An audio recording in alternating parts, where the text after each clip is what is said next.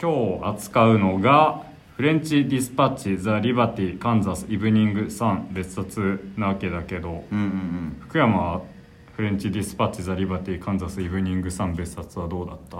ああ俺、まあ、この後ちょっと言うんですけど、うん。フレンチ・ディスパッチ・ザ・リバティ・カンザス・イブニング・サン別冊ちょっと見るコンディションが良くなくてうん。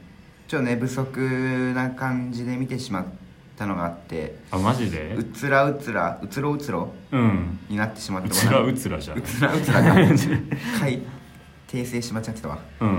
あったんで、ううん。ん、ちょっと今回あんま話せなくて申し訳ないですね。フレンチ・ディスパッチ・ザ・リバティ・カンザス・イブニング・サン別冊には。そうか、まあなんかねフレンチ・ディスパッチ・ザ・リバティ・カンザス・イブニング・サン別冊かなりさ、うんうん。もう何話題になってるしさ、うんうん。すごい広告とかも SNS でたくさん見たじゃん。うんうん。だから俺もフレンチ・ディスパッチ・ザ・リバティ・カンザス・イブニング・サン別冊はだいぶ期待してたんだけど、うんうん。そうね。だからちゃんと話せんのかっつうね。はいはいはいはい。うん部分はあるけど。いやーね。山下がね今、まだ間に合ってないんですが収録に、うん。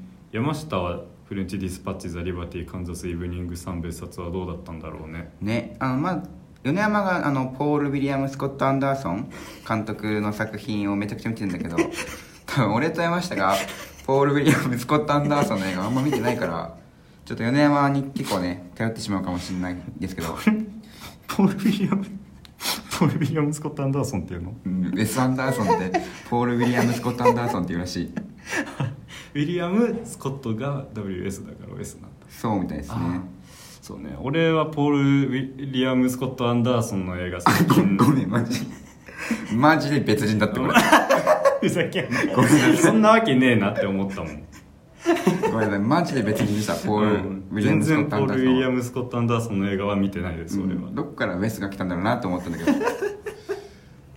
ウェス・アンダーソンの映画はね、はい。最近ちょっと見てたんですが、まあ、そこら辺の話もしていこうかな、はい。したら、は来ます。行きましょじ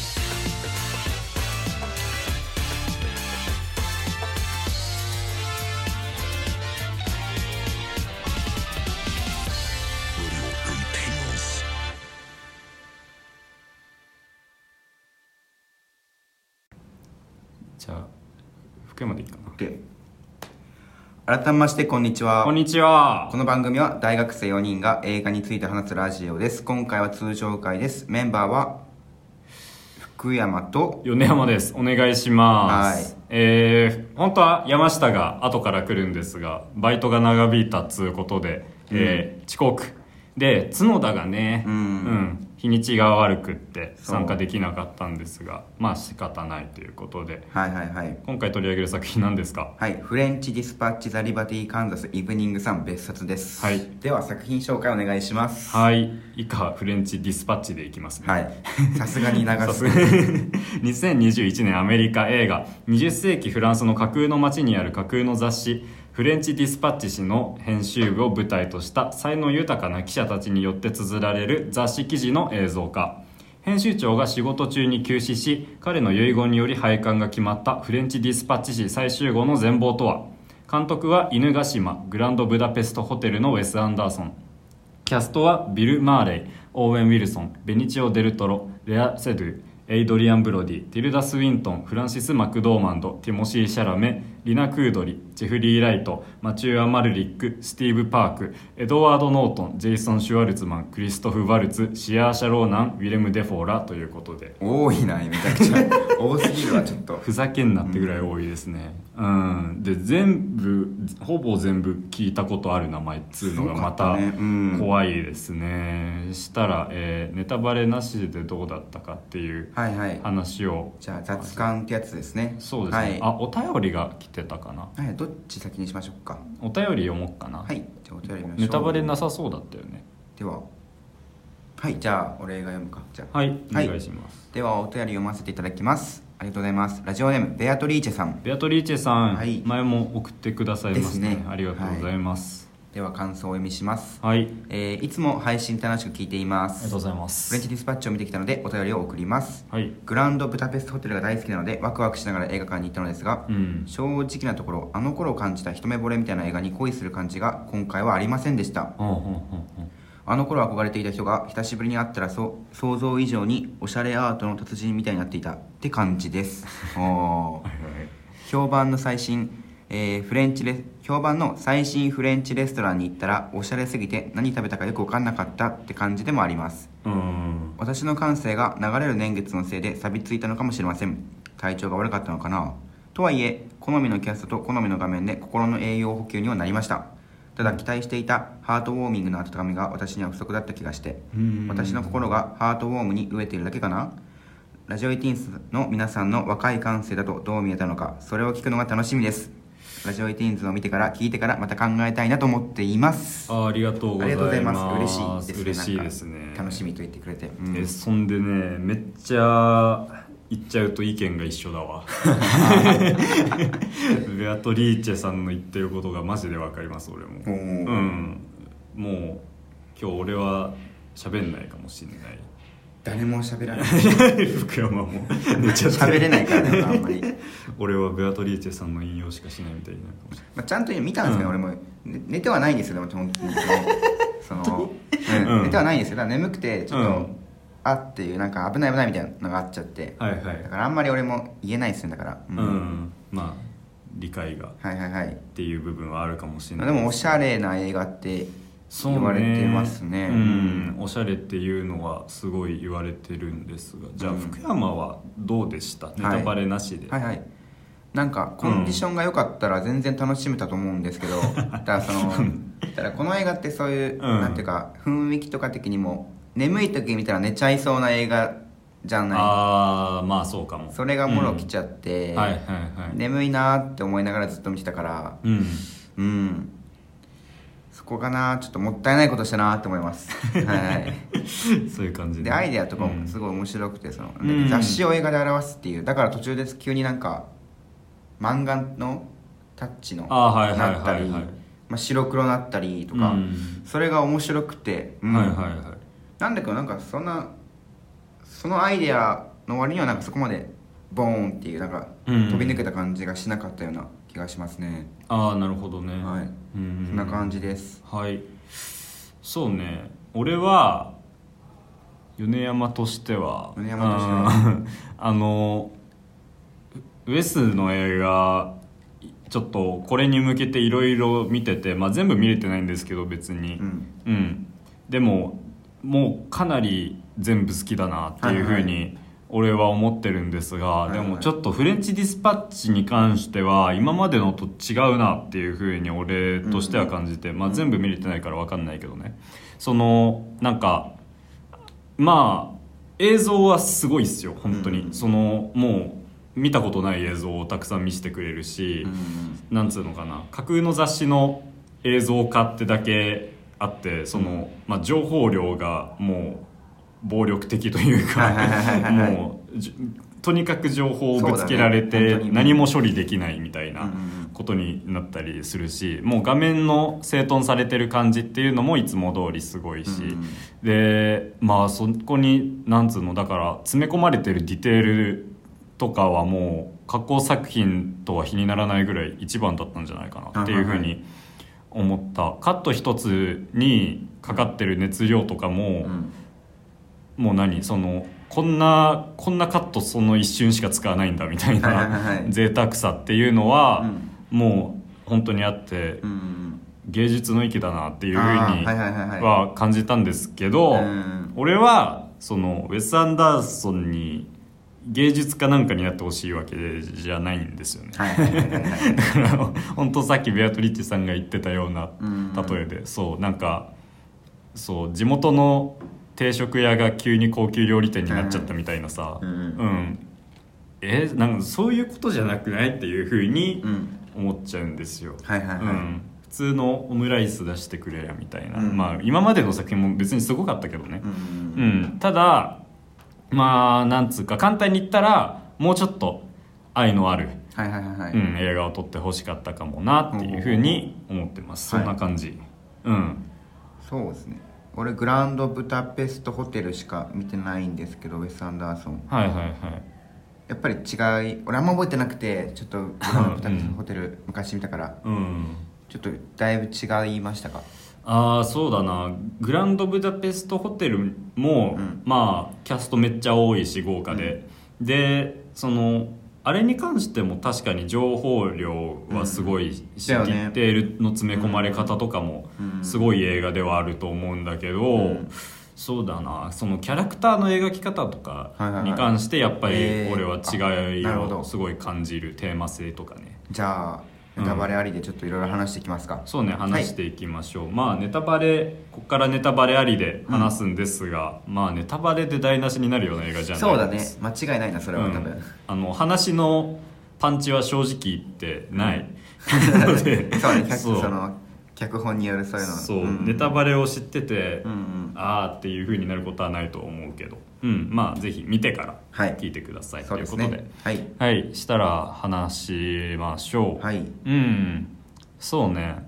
だからまずまあいろいろ俺が話していこうと思うけど。お願いしたい えっとウェスの作家性っていうのがまずどんなもんかっていうはいはいはい話なんですけどまあ画面見たら割と誰でもすぐ分かる作家性っていうのは一つあって言うたらそのまあ綺麗な色使いのうん。画面構成あと左右対称な構図とか、その横移動縦移動みたいな、うん。そのうん。滑っていくようなカメラワークっていうのを、まあ、とにかくやる人で世界観がなんつうか、まあ、よく例えられる言い方だと人形劇みたいなっていうふうにうん。言われる人で、でそれがなんで面白いかっつうとその俳優たちがすげえ豪華なんですよ毎回この人の映画。うんだいぶ昔になっちゃうと分かんないけどそのロイヤル・テネンバウムズっていう映画あたりから、うんうん。もうすごい有名な人ばっか出てくる、うん。たくさん出てくるみたいな映画を結構撮っててう、ん。うん。でその人たちがそのずっと無表情で真面目な顔して背筋伸ばして演技してるみたいな感じがまた人形劇っぽかったりするみたいな。うんうん、っていうのがこの人の作家性だなっていうふうに思うんだけど。だからまあその一目見てわかるキャッチーな作家性であるっていうのはまあ一つあると思います、うんうんうん。でそういう点ではまあフレンチディスパッチもその例に漏れないと思う。今回ももう今まで以上にない贅沢な今まで以上にないって変な言葉言ったわえっと今までになかったぐらいのはい。はいうん。その贅沢さでその人形劇をやってる感じ、うん、はしました、なんだけどそのまあ他にもそのこの人の作家性ってのは多分あるなっていうふうに思ってて、はいはいはい。それは物語の面から話すとっていうことなんですけど、うん。そのいつも描かれることが多い。家族とかチームとか、もしくは人が支えてきた歴史みたいな、そういうテーマ性っていうのが、まあ、結構多くの場合描かれるんですよこの人の映画には、うん。ロイヤル・テネンバウムズはもうテネンバウム家っていう家族の話だし、あとその次の「ライフ・アクアティック」っていう映画はそのライフ・アクアティックっていうドキュメンタリー映画を撮る人たちのチームのお話だったり、うんとかうんあとはまあそうだな。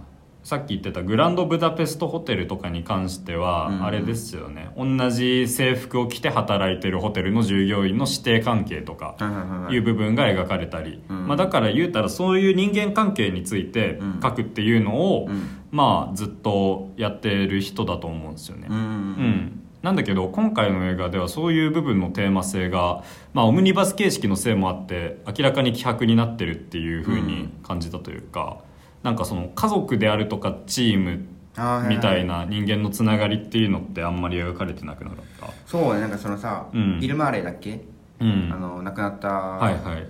あの人が割となんか、まあ、いわゆる不在の中心チックな感じの作りではある。うん。でそれを取り囲む記者たち。はいはいっていうチームではあるけどそこ同士のつながりはあんまりないよね。なんかそれぞれ独立してポンあってうん。うん。なんかねそうね。最後ない泣きそうなってさ、うん。泣くなって言われたりしてるような、うん。そういうシーンはあったけどなんか別にそれはなんかハートをさっきのねベアトレイチェさんが言ってたのはハートウォーミングなはいはい。つながり的なものものはなかったと思う。確うかに。ん。そうね。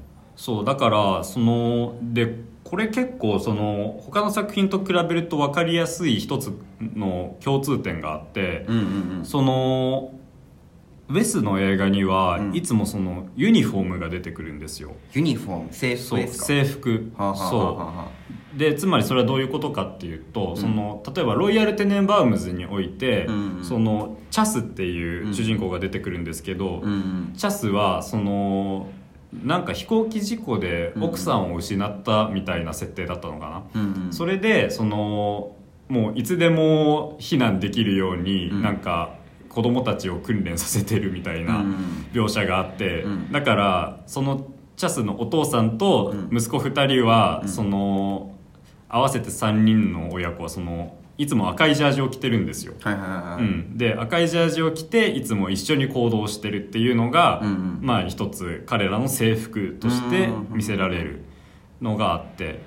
でライフアクアティックはそのチームでその制服っていうのが実際あるんですよね。はい赤はい帽子にしましまの水着みたいなう、んうん、のを着せられてそのチームで一緒に行動してるみたいなうん。のをやってて、うんでそのまあだからその制服を団結の象徴として描くみたいうんうんなうん。ことを、まあ、結構やる人であるんですよね、でそれが実際人形劇っぽさを際立たせるというか、うんその画面的に見てて色使いが面白かったり、うんそうその同じような服を着た人たちがパタパタ一緒に歩いてるみたいなうん。のが、まあ、実際絵面的にも面白いみたいなのもあるとは思うんだけど、うん。でも実際そこにね多分その団結みたいなことを見出してる人ではあるなっていうふうに思ってて、そのロイヤル・テネンバウムズがどういう話かっていうと、うん。その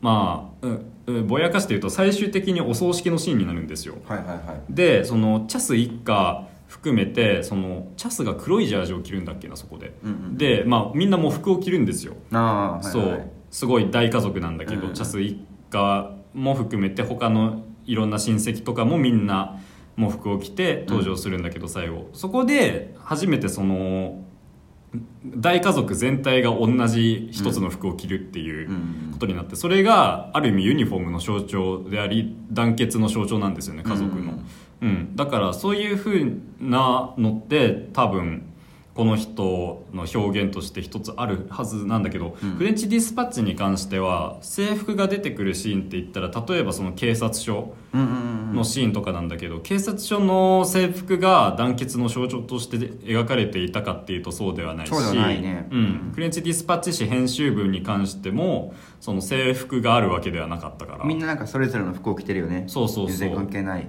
だからやっぱ明らかにそういう部分のテーマ性って今回希薄なんですよね。はいはいはいはいはい。うん。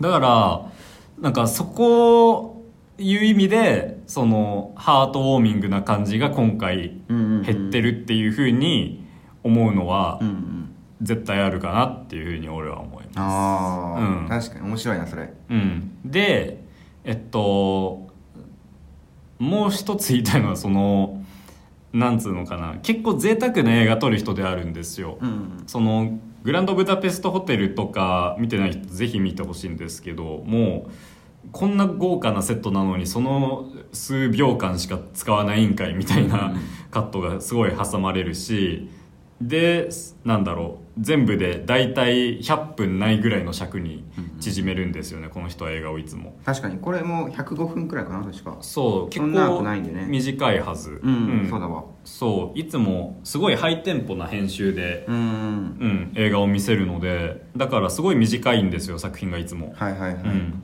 短編とか撮ると3分とかだったり。そうなんだ。短いやつは3分とかだったかな。長いやつもあったとは思うけど。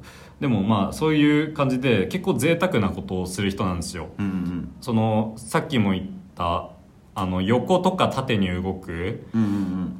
あのカメラワークもそのなんだろうウェスってあのふ人が入っていけないところに入っていくようなカメラワークを指定してくるらしくって。へえそう、はいはいはい。だからその毎回そのシーンを撮るためだけのレールが必要になるんだって。新しい機材が。はいはいはい、うんなん。か聞いたことあるかも。一個一個のシーンにめちゃくちゃなんか手間とか金とかかけるみたいな。そうそうそうそう。そうだから、まあ、実際そういうことをやる人ではあって、うんうん。うん。でそれはキャストに関しても言えることなんですけど、その今回例えばグランドブダペストホテルにおいてもめっちゃこうキャスト豪華です。今回のフレンチディスパッチでもかぶってる人がうんうん。ちょいちょいいるかな、エイドリアン・ブロディとか、ビル・マーレーとか。うん、ビル・マーレイとかも出てたんですけどそう本当にそのグランドブダペストホテルのビル・マーレイの出方を見ると分かるんだけど、一瞬しか出ないんですよ本当に、うん、なんか電話つなぐ役みたいなうん。感じで一瞬映って、うん。でもう映らないみたいなうんうん。感じの出方をするんだけどまあなんかその贅沢さと今回のキャストの使い方の贅沢さが俺はちょっと違うんじゃねえのっていうふうに思って、うんはいはいはいはい。それはなんつうのかな。変な言い方だけどさすがにそれ失礼だろみたいな キャストの使い方をしてて、はいはいはい。そうなんかウィレム・デ・フォーとかエドワード・ノートンとかの出方さすがに不憫じゃないみたいな。例えばウィレム・デ・フォーがお母さんにさうん。お母さん今いるかはいらっしゃるか分かんないですけど、うん。この映画出たから見てねっつってさ、うん。お母さんが見に行ってウィレム・デ・フォー鶏小屋に映ってるシーンが3カット入るぐらいみたいな全編通してめちゃめちゃ想像したら不憫になるじゃないですか。確かにね。うん。これだけなの全編でみたいな、うん。ウィレム・デ・フォーなのにみたいな、でエドワード・ノートンだってうん。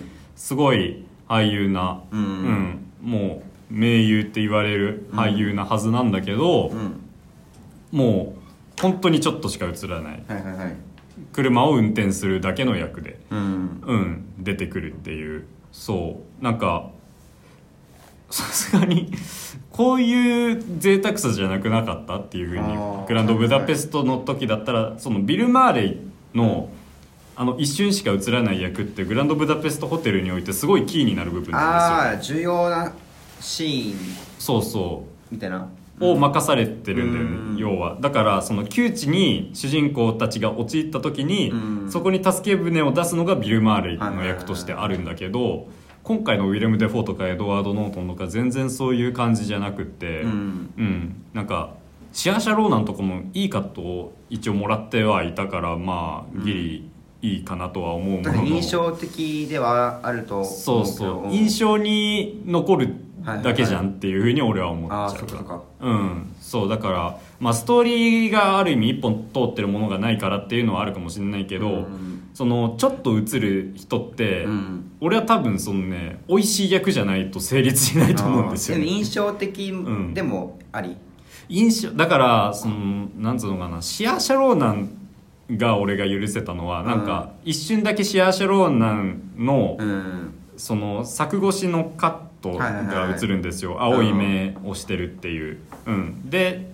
他のシーンが全部モノクロなのにそこだけうん。カラーで映されるっていうので明らかに際立たせられてるし、あのカットはまあ確かに美しいしうん。でその後の展開そのシャーシャローナンの方がうん。死んでしまってでその男の子の方は生きてるみたいな悲惨な展開とかのことについても考えるとまあ確かにそりゃまあいいかもしんない。まあいいかもしれないと思うんだけど、単純に俺はウィレム・デ・フォーとエドワード・ノートンの出し方がかわいそうすぎてちょっと許せないですなるほどね。うん。だからその何人形劇なんだけどこの人の映画はいつも、うんでも人形を雑にして扱わないはずなんですよ、はいはいはいはい。そのもっと愛を持って接してたというかうんうん「トイ・ストーリー」のアンディみたいな、うんアンディは何？ウッディやバズが大事なのと同様にミスターポテトヘッドとかスリンキーとかも愛してたはずじゃないですか、うんそうですね、うん、なんだけどなんか今回好きな人形と嫌いな人形いるだろうもうそれみたいな。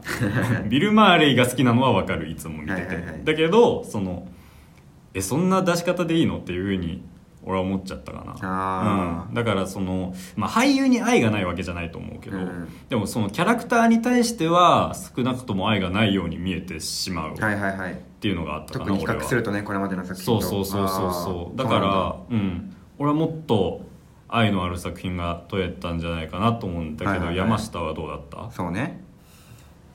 えっとうん。今来たところだから何の話をしてたのかなんとなんとなくしか分かんないんだけど、うん。えこれって雑感を話してる感じ？いやもうネタバレありの。うん。であオッケー話してるけどじゃあ一旦雑感話すか、うんそうだね。山下どうだった？ううん。んうんとですね、うん。まあ確かにこう米山が今言ってたように、うん。あのーまあキャラクターうん。としてもうあの登場人物が描かれてたっていうのもあるんだけど、まあ、一面的だっていうのもあると思うんだけど、うん。逆にそれがいい味出してるんじゃないかなと思って、ううん。なんかなんだろう。ウェス・アンダーソンの映画いっぱい見てるわけじゃないんだけど、うん。あのめちゃくちゃ久しぶりに見てみて、うん。箱庭みたいだなって思って。はいはい。なんかすこうなんだろうな。あの映画っていうかうん。絵を絵とかなんか芸術作品を見てるような、うん。そんな感じの印象で、うん。あのまあなんだろうな。うんとその俳優たちを駒みたいに使って、うん。あの一個のなんだろうな。うんと普通の映画とは違ううん。まあある意味新しい。そう、うん。まあなんか雑誌を映画にしたらこんな感じになるのかなってうん。うん思った、そうだね。大体ねえっと山下的にはどうですか？よし。結構良い。良い。なるほどねえ二人的には？よ米山なんか俺は悪め？他のウェス映画の方が好き。っていう感じ。あー。別に嫌いじゃないけどねフレンチディスパッチも。うん。うん。ただもっと愛のある映画が撮れるでしょうよっていうふうに思いますね。うん。うん。なるほどな。福山は寝てた。寝てはないよ。寝てはないです。ただ、眠さと疲れがその時あって、うん多分この映画余裕がある時にしか余裕がある時に見る映画だと思うん。思うちょっと俺は。身体的な余裕がある時、はいはいはいあー。あーでも。身体的余裕がないかったあー。もうちょっとところどころ情報量がめっちゃ多いバーって結構あったもんね。来るし、うん。うんうんあーでもその視点大事かもしんないなって今思ったの。なんかそのさ、はいはい 何？いつでも見れる映画とああ見るのに体力のいる映画とあはいはいるわけじゃないですか、逆に元気ない時に見て、うんうん。なんか逆にちょっと元気づけられたりするみたいなとこ。うん。あなんかね多分ウェスの映画ってもともと多分そんな元気いらない映画を 作ってたと思うんだよね。うんうんうんうん。そう。だからもっとなんかそのうーんあなんかいい話見たなっていうふうになんとなく思えるような。確かに確かに。はいはいはいなんか人たちはギスギスしてたけど最終的になんかいい感じにまとまったなみたいなうん。感じの物語を結構描くかないつもっていうふうに思うんだけど、うん。そう。今回は本当にそのまあ山下も言ってる通り芸術なんですよこれ。うん。だからなんつうのかな。ある意味その芸術作品としての価値は明らかにあると思うんだよね。そのうん。こんなにこういう映像が撮れますよっていうのをいくつもアイデアを見せてくれたうん。っていう感じはあるんだけど俺としてはなんかそれがアイデア調に見えちゃったというかうん。その作品になる前のものじゃないですかこれはっていうふうに。そうだからなんか俺は映画はやっぱりなんだろうまあ偏った見方ですよ。俺の偏った価値観だけど、うん。映画はやっぱり愛があってほしいし、うん面白くあってほしいのね物語が、だからこの映画は正直言って面白くはないです。そのなんか多分見ると疲れちゃうし、うん。その情報量の暴力で、うん。でその追いつこうと必死になってみようと思うしその追いつこうと思う割にそのストーリーがパンチがあるといえばパンチはないし、うん。うんパンチの弱い話の寄せ集めというかね、はいはい。はい三部構成になってるけど。っうんうん。ていう印象になってしまってるのでうん。そうね映画を通して見ちゃうとねなんかその、ま、この一個一個の出来事はさうん。まあまあまあ面白いじゃん本当にあったら。ううん。んだから雑誌としては結構面白いけどこれを映画にして通しちゃうとうん。パンチ弱くなっちゃうし。ううん。んあとそのさっきなんだっけシャシュローナンがうんそこだけカラーになるシーンとかもさうん。その雑誌だったらたまにあるじゃん雑誌とかでさはいはい。白黒だけどここだけちょっとカラーですみたいなはいそういう感じなんだろうなっていう思いを馳せることができる面白さはあると思うんだけど、うん。映画見てる時になんかそう繋がんなかったな俺はあなるほどね。余裕がなかったからかもわかんないけど。あでも確かにそっか白黒とカラーってそういう表現でもあったかもしれないよね。そうかもな。ううんん、そういう面白さあるなって思って、うん。そうね。だからアイディアとしてはなんかすごい面白い感じしたね。う、うん。ん、そうなんかね新しいことをうんやろうとしてるとは思うんです、うん。本当に。だからそういう意味でうん。まあ、ある意味応援はできるし、うん。その新しいことをやるっていうのは大事だから、うん。でも実際そこにやっぱり見てる側としては寂しさがあったりするじゃないですか。変わっちゃうなっていうふうに思うとか、まあね、うん、でそうね。あとやっぱモノクロの画面に関して俺は言いたくって、はいはいはい。そのウィスがその他の監督と違うのってもう一目見て画面がウェスのものだなっていうふうに分かるところにあると思うんだけど、うん。その特徴の一つとしてやっぱ色使いは絶対あるんですよ。ああ色使いね。ううん、その例えばえっとねグランドブダペストホテルって面白い構成で、その入れ子構造になってるんですよ。その本を読んでる人の絵から始まって、うん。その本の作者が話してる映像が次に入って、うん。でその話してる映像の映像化みたいなのでうん。始まって、その3つの、えっと、画面が全部画面サイズが違うんですよね。はいはいはい。あうん、昔のやつはスタンダードサイズ、はいはいはい。そう3対4かな、はいはいはい。で次が何ていうか忘れたけど横長のやつで、うんうんうん。でまあ現代のややつはうん。その現代のサイズでみたいな風に描かれるんだけど、そのグランドブダペストホテル最初はその一番古いところのシーンは白黒でちょっと描かれるんだけど、はいはいはい。その後急にカラーになるんですよね、うんうん。でカラーになるとめっちゃ色鮮やかなんですよ、はいはいはい。それでうわすげえっていう風になるんだけどこの映画結構ずっとモノクロなんですよね。多かったねモノクロは結構。でモノクロでこれ写真撮る時とかも結構難しい話で言うんですけどその、はいはいはい。モノクロで何モノクロで写真を撮るってどういうことかっていうと構図でしか勝負ができないということなんですよね。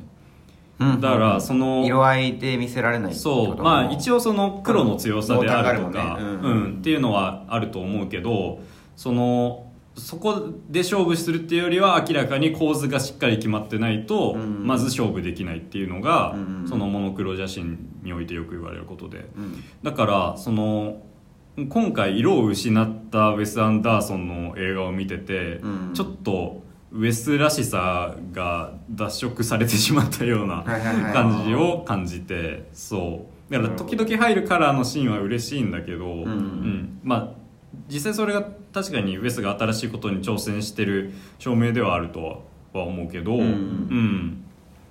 いやーカラーがもっと見たいなっていうふうに俺は思っちゃうかな。うん。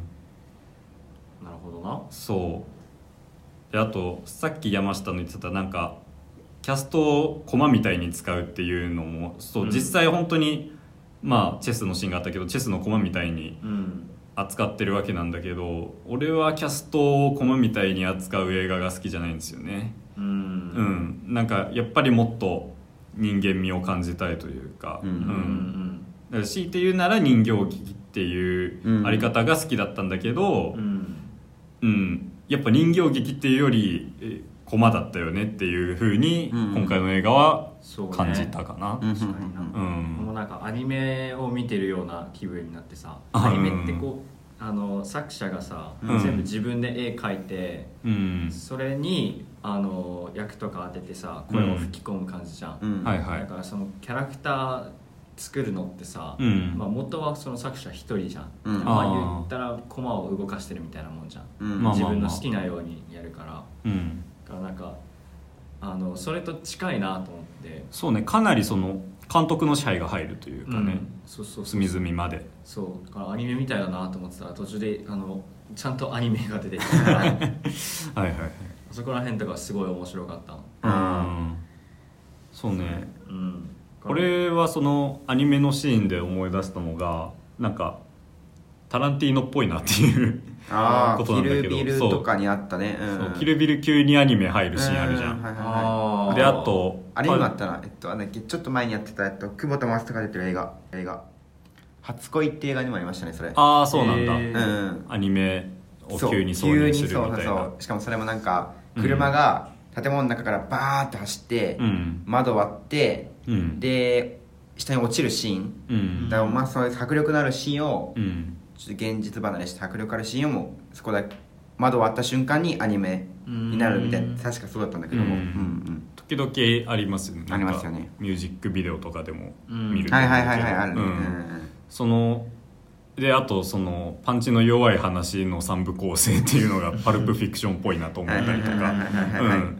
いうふうに思ってなんかなんかタランティーノだなっていうふうに俺は鑑賞中感じたんですけど、なんかじゃあパルプフィクションがさ、うん。なんであんなパンチの弱い話の三部構成なのに奇跡みたいな映画になってたかっていうことを考えるとやっぱりなんかその愛があったからなんじゃないかなっていうふうに俺は感じるんですまあ、キャラクターがすごいなんか愛おしいよね。その、うん。あのみんながさそうそう。トラボルタとかそこらみんなね、うん。うん。サミュエル・ L・ ジャクソンの考え方の変化とかについても結構なんかなんだそれって思わなくもないけど愛おしかったりさう、うん。うん。するじゃないですか。うん。う。ん。パルプフィクションってなんかセリフとかがさ、うん。もうどうでもいいようなさ、うん。ことばっかり言ってんじゃん、うん。でもこう全体的に見たらちゃんと何か伝えてるよね、うセリフとかんで、そうそうそうそう。だからなんかそなんか今回のフレンチディスパッチってさ、ううん。セリフとか見てもさ、うん。な何を伝えたかったんだって俺疑問に思って。そうね。うん。だからなんかそう必ずしも映画が何かメッセージを持ってほしいとはまあ思わないけど、うんでもそうだよね。やっぱりそれがあった方が多分嬉しいんだろうなっていうのはあるよね。うん、いやなんか側の美しさはもう本当に一流だったとは思うけど。うん。うん。まあ俺的にはこういう映画あってもいいんじゃないかなってはいはいはいはい。見終わった時うんも思ったけどね,、俺ももしかしたら万全で見たら結構そういうふうに楽しめたかもしれないって思うね。だからなんか個人的にはそのウェスの過去作が好きだった分、はいはいはい。えちょっとこういう方向性いかないでよっていうふうに思って不安になっちゃってるっていうのはある、うんそう、はい。はいなるほど、うん、またもっと何？ストーリーちゃんと何愛のあるやつ書いてほしいよっていうふうに俺は思ったというか、なんかねそれ結構俺がどの監督にも思うことで、例えばなんかクリストファー・ノーランとか、うん。もうなんかね愛のある映画とあんま愛のない映画があるなっていうふうに思っへてえ感じるんだ。そう。なんかノーラン例えば「インターステラー」なんかもう愛の塊みたいな映画ですよ、うんうんうん。うんあれは。恐ろしいシーンも多いけど、うんうん。でも例えばダンケルクとか。うん。ああ、うん、あとは本当初期の「フォロウィング」とか「メメント」とかさ。うん。愛ないじゃん、うん、その。まあメメントないなりにいいけどなあれも。メメントは本当に救いのない話じゃないですか。うん。なんだそれみたいな、うん。まあだったり、うん。だからこそノーランがこの前テネットを撮った時、はいはい俺めっちゃ嬉しかったのね。はいあ米山の好み的にはやっぱそそうういうのがあった方がいいな。そうはいはいはい。うん。であそうね。あと俺の好きなポール・トーマス・アンダーソンとかに関しても、うん。なんかまあ好き全部好きだけど、うん。やっぱりそのなんか愛感じるなっていう映画の方がなんつうのかな。その俺の中では優れてるっていうふうに感じちゃうんだよ、はいはいはい。うん好きなんだそそっちのが。そうだから、はいはいなんか映画の芸術的な観点からうん。見た時に、こっちの方が優れてるとかっていうことは分かんないけど、うん。そうやっぱり物語の中に愛がないとっていうふうにうん。個人的には感じてしまうかはいな、はい。なるほど。これでもこの映画の性質上そうなっちゃうのかな。この映画ってさ、うん。最初から最後までん？どこまでが雑誌なんだ？でも最初の説明以外、ほぼ全部雑誌のような気がしてる。最初のさあのー、うんフレンチディスパッチ誌のとは何かみたいな、うん。あれは雑誌の内容ではないのかなやっぱ。じゃないような気がした。集まってるシーンとかも違うか。うん。じゃあ本当にプロローグ的なあの、うん。チャリこいでるそうね。オーウェルソンのとこがガーンって転落するうん。ところを、第一部の、えーデルトロとかレアスリが出てるあの、うん。画家のやつ、らうんシャラメが出てるマックドーンって死と出てる政治のうん。ページ。うん。と、えっと、もう一個最後なんだっけ？最後のが食食と名前。なんだっけ？味覚みたいな。この4つがじゃああれか、うん。なるほどね。らあのそので最後が追悼のページっていう。あそうだ。追悼のページだ。うん。風な構成になってて、はいはい。そうだからまあ雑誌の映像化っていう意味ではまあうん。全然成成功通がもうこれ以上ない正解だとは思うけどね。あとこの雑誌の、でもなんかこの雑誌がどんな雑誌かっていうのがちょっと見えたような気もして、はいはいはいはい。割となんか強い個々が光っうん。それぞれ光ってる感じ、うん。個性が強いやつらがもう協力じゃなくてもそれぞれのもう個を出してるような。うん。だからこの全てのキャラクターが割とそうだしさ。ううんんで3部そのライターの人もそうじゃんか。うん。でビル・マーレーと最初なんかこのシーンなんですけど。うん。覚えてまどどのシーン？このシーン。あビル・マーレイと、うん。えっとこの人の名前が出てこないけどあのーウェイター運んでた人だよね。編集部内で、そううん。誰誰から切るかみたいな。言ってるあたりまあ。掲示板を見ながら。そうそうそう、はいはい。そんななんかなんかがっしりと固まった組織感はないよねあんまり。うん、うん。そうね。そうね。うん多分。だからもう本当にその最後のシーンとかでも象徴的だけどうん。なんつうのビル・マーレイのキャラクターで成り立ってたようなそうだよね。はいはい、うん。ビル・マーレーがいたからこそだからビル・マーレーが死んだ瞬間にもうこの雑誌もなくなっちゃうっていうよそうなそうそう。ビル・マーレーにみんながなんていうか思いを捨ていたっていううん。感じなんだろうなっていう。うん。これさ第2部と第3部はうん。記者の人がいたじゃん。ライタうん。ーがいたじゃん、第1部いたっけ？第一部もあの物語どこにいた？いた。どこにいた、えっとティルダ・スウィントンが記者だよね。ああ、うん。そうそうそうそうそう。ティルダ・スウィントンはうん。実際にその人たちと会ってるはず。なるほどね。うん。そのコンクリートに書かれたうん絵画を見に来てた、ああはいはいはいはい、あそうだね。あのーうんうんうん。発表した人か。そうそうオレンジのドレス着て。そうか。そうそうそう。なるほどね。みんなのじゃあそれぞれの視点がそれぞれの目から見たって感じになってるのか。うん、うん。実際にその記事がそれぞれの体験したことにはいはいはいはい。うんいやーちょっとこっちのだとかいてほしかったな。この前文集とか作ってたじゃん。あ確かにね。あちょうどあんな感じだったじゃん。あなんかそのいろんな人に頼んでたもんねそうそうそうそうそうそう。はいはいはいはい。そうね。そうなだからうん雑誌の雑誌の映像化としては、まあ正解だと思うけどうん。雑誌の映像化が映画なのかまあ映画だよなうん、え映画映画だけどね。まあなんか映画って一括りで言ってもいろんな、うん。マジでいろんな映画ありますからね。バリエーションがあるん。だなとううんん。どうなんだろう？もうちょっとさじゃあそれぞれの記者のさ、うん。人間性とかが見えたらよかったのかな？それは思う。それぞれの記者から記者の目を通したうん。記事記事じゃんかやっぱり全部、うん。だからもうちょっと彼らのなんか思いとかそういうさ、うん。うん。人間性がその映し方に見えたら面白かったのかもしれないなってう思った、ん、なんか人間性がうん強いて見えたとしたらフランシス・マクドーだよね。マンドだよね。はいはいはい、うん。あそこは割となんか見えた感じするし。うん。うん。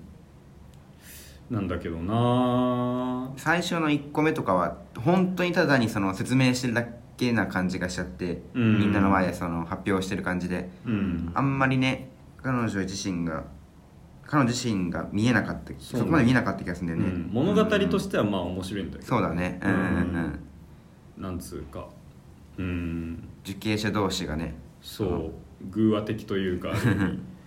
でもう本当その映像っていう点では間違いなく何かを更新してるとは思うんだよね。うんうんううん。ん、そのあこんな映像撮っちゃうんですねっていう凄さは明らかにあって。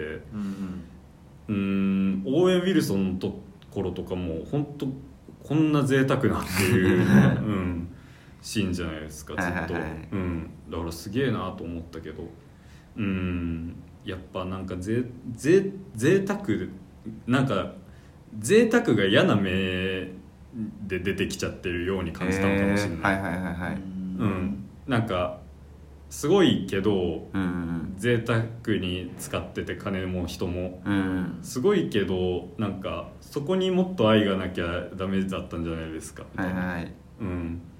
まあ愛がなくともなんか他のやり方でもいいしねその、ううん。んだって贅沢って鼻につくじゃないですか。そうねそれをね 確かにな。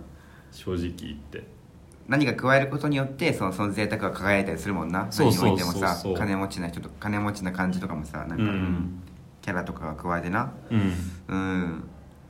だからグランドブダペストホテルはうん。本当贅沢な映画だけど、うん。なんつうのかな文化に対しての愛を感じるんですよね。はい。その、はいはい。歴史を語り継ぐっていうことにある意味というか、その、なんつうのかな。だからさっきも言った画面サイズが変遷していくのって、グランドブダペストホテルにおいて、うんあれってつまりその、まあ、物語が入れ子構造になってることの象徴だし、でつまり歴史が入れ子構造であることの象徴なんだよね、その誰かが語った物語を誰かが語り継いでうんそれを誰かが語り継いでっていうマトリョーシカみたいになってうん。今まで歴史が紡がれているっていうことじゃないですか。はいはい。うん、でそういうところにあるその文受け継がれる人にの手によって受け継がれてきた語り継がれてきた文化っていうことへの愛っていうのはもうそのままウェスのなんつうの芸術的な作家性とつながるじゃないですか。うんうんうん、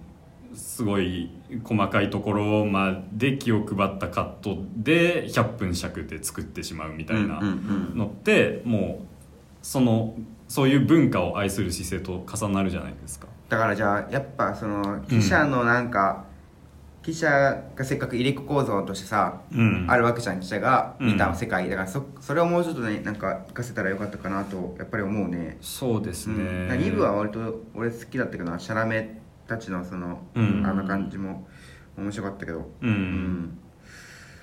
うん。まあ、とにかくあれだな。情報量が多すぎたんで、その一回見ただけで語るのが難しいっていうのはあります、確かにね。ねもう一回見てもいいかもしれないな、そう、ん。っていうかなんか繰り返し見ないと分かんねえよな。あの速さで雑誌を流し込まれても頭に。うん。あうん。そんなに脳みそ強くないので。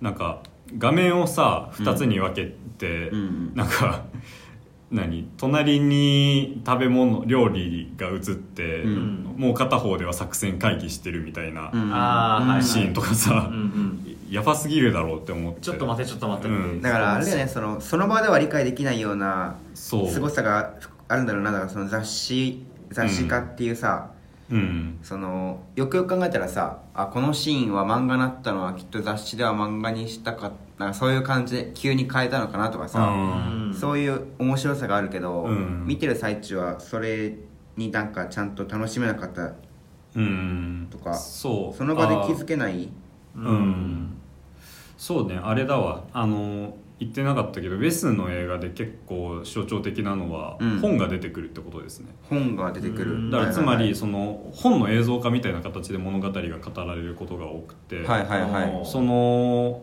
だから確かテネンバウムもその物語のはずだし、うん。うんロイヤル・テネンバウムズもそうだしグランドブダペストホテルに関してもうん。そうなんだよね。うん、ダージリン急行は？ダージリン急行見てない。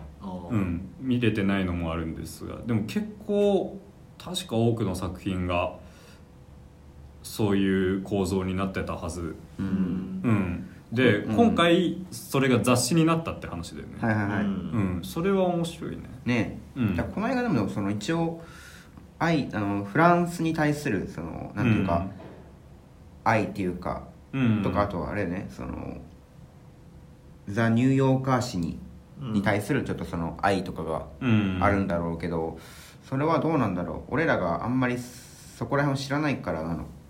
感じられなかったみたいなことかな。あどうなんですかね？そうなんかな。全然わかんねえわ。フランスのこともニューヨーカーだし。だからううん。んフランスを結構好きな人とかはねなんか、そのティルダ・スウィントンがフランス語で書いたラブレターっていうふうに、ウェス・アンダーソンウェス・アンダーソンがフランスで書いたラブレターってこの作品を言ったみたいなうん。聞いたから、うん。やっぱそういう愛はあるのかもしれないんだけどちょっとうん。いまいちピンとこなかったかな。まあでもあれですよね。その実際キャストがフランス語結構喋ってくれてるのは、今のアメリカ映画にしては偉い、はいはいはいはいはい。あそうだあマジアセドゥとかフランス人だもんうんマジで字幕つけたがらないじゃないですか、うんうんうん。アメリカ映画って、ああ、うん、ついてたもんね。でもそれをああやって美しい形で字幕をポンポンポンってえ出してくれるのは、うん。うん。確かにこれは映画界をいい方向に変えるかもしれない、う確かにね、うん。レアセドゥ以外も結構フランス語使ってたよね多分。そうだね、うん。あのティモシー・シャラメのあの相手のヒロイン役の人もほぼフランス語クードリーだねうん、うん。そうだったし。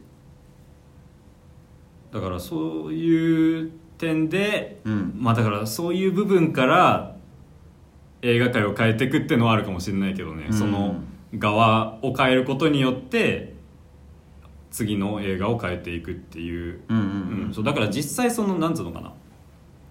うーんなんつうのかな。下手し下手したらって言い方が正しいか分かんないですけど、うん。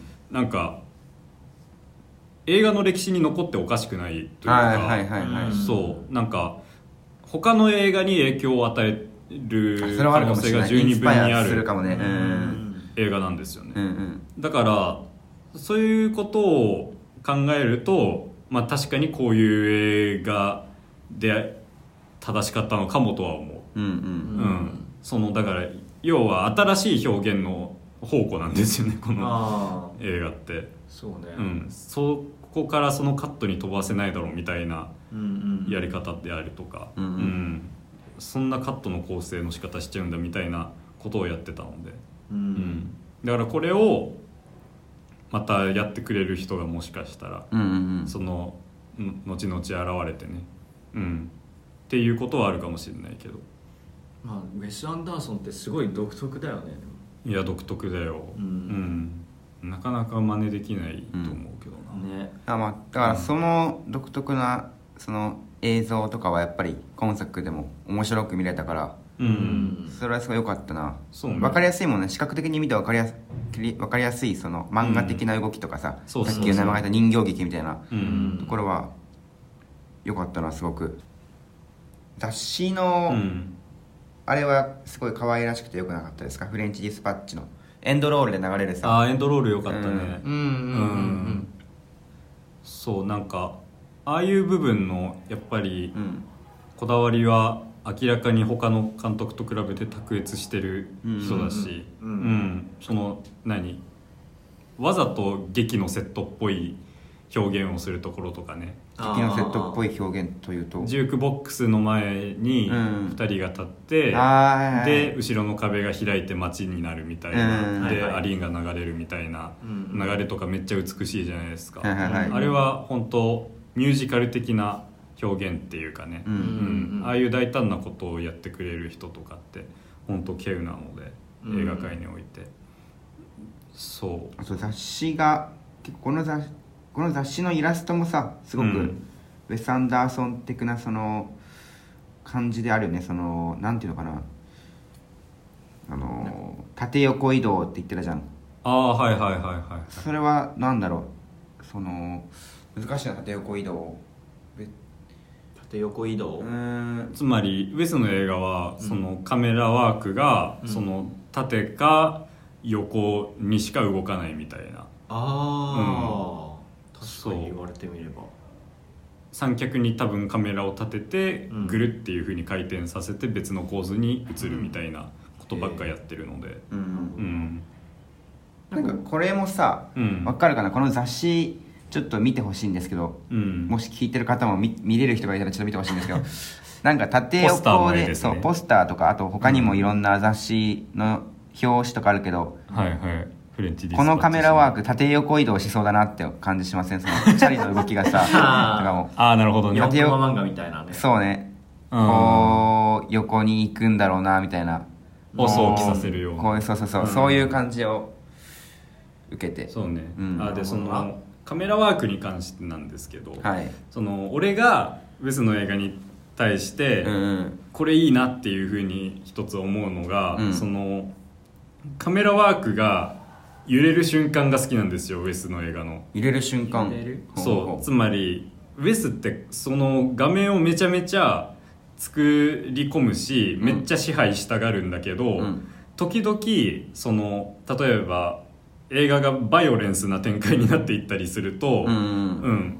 カメラが急に揺れ出すんだよね。揺れるってどんな感じで？だから手持ちカメラの動きになるんだよね。ああはいはいああそう。あれか乱闘シーンか。とか、はいそうそうそう、はいはになることが多くって、うん。なんだけどそのフレンチディスパッチのに関してはそういう映像はあんまりないんだよね。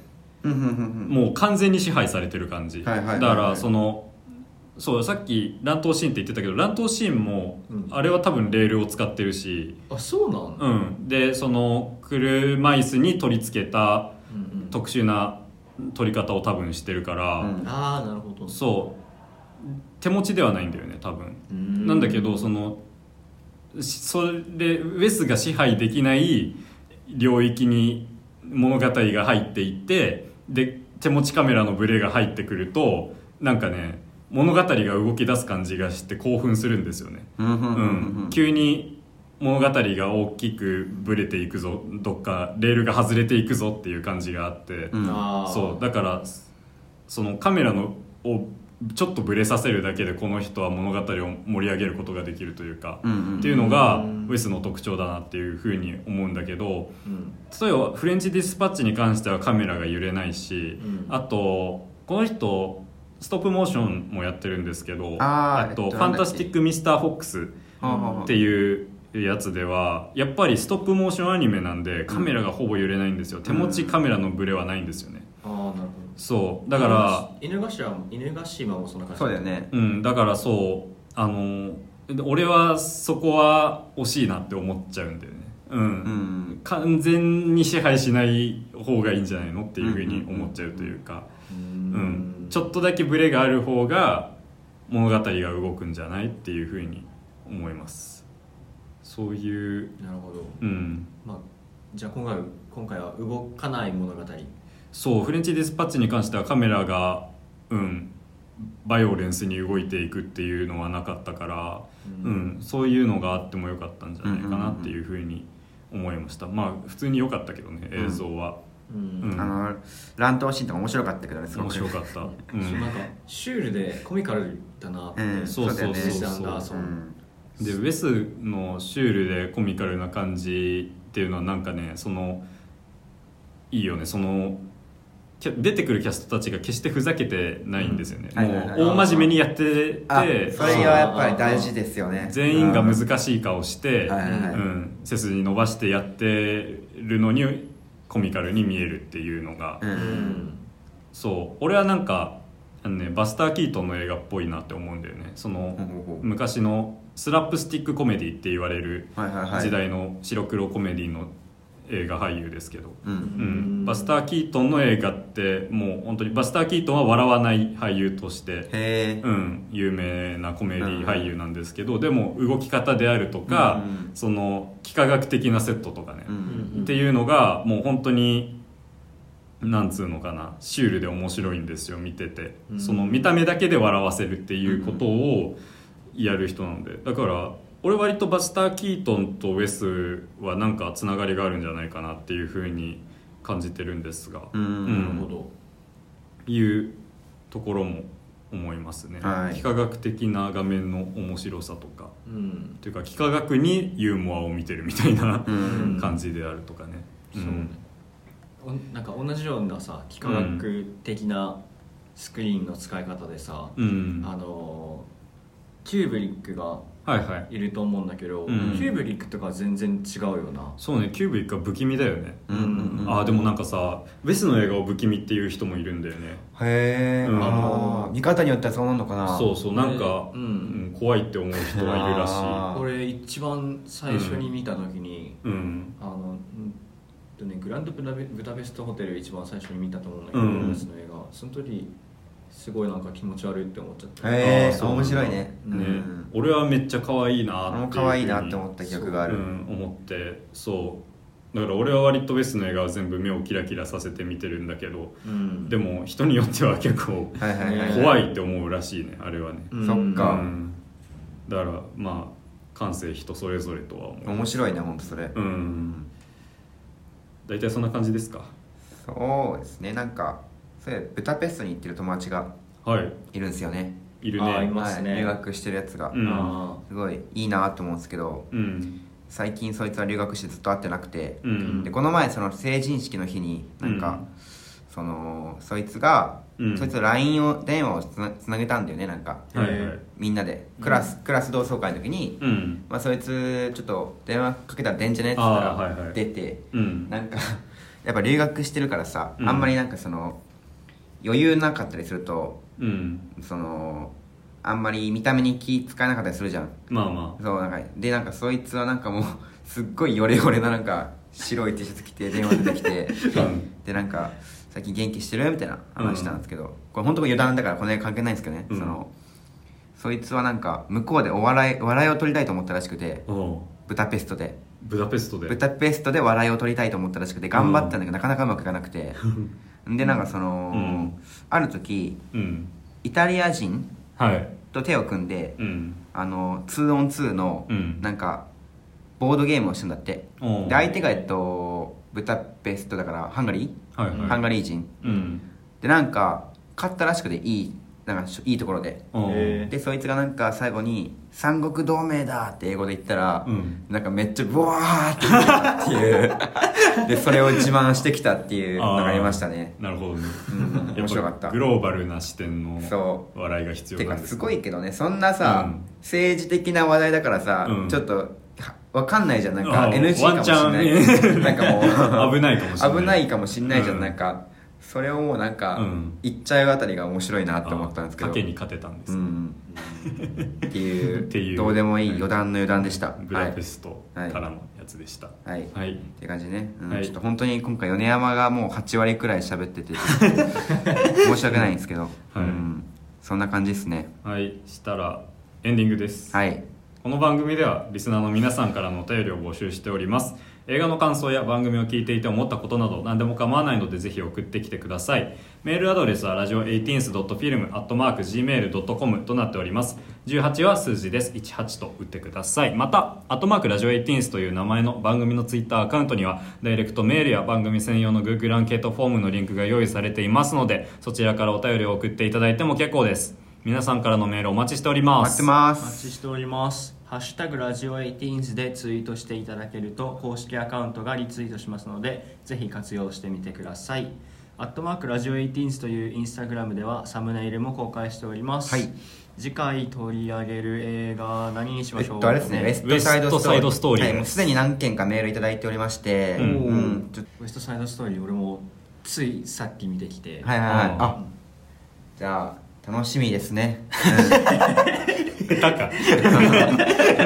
何年やった。はい、はいということでこの作品の感想もお待ちおしております。ということでここまでのお相手は福山と山下と米山でした。また次次回。バイバイ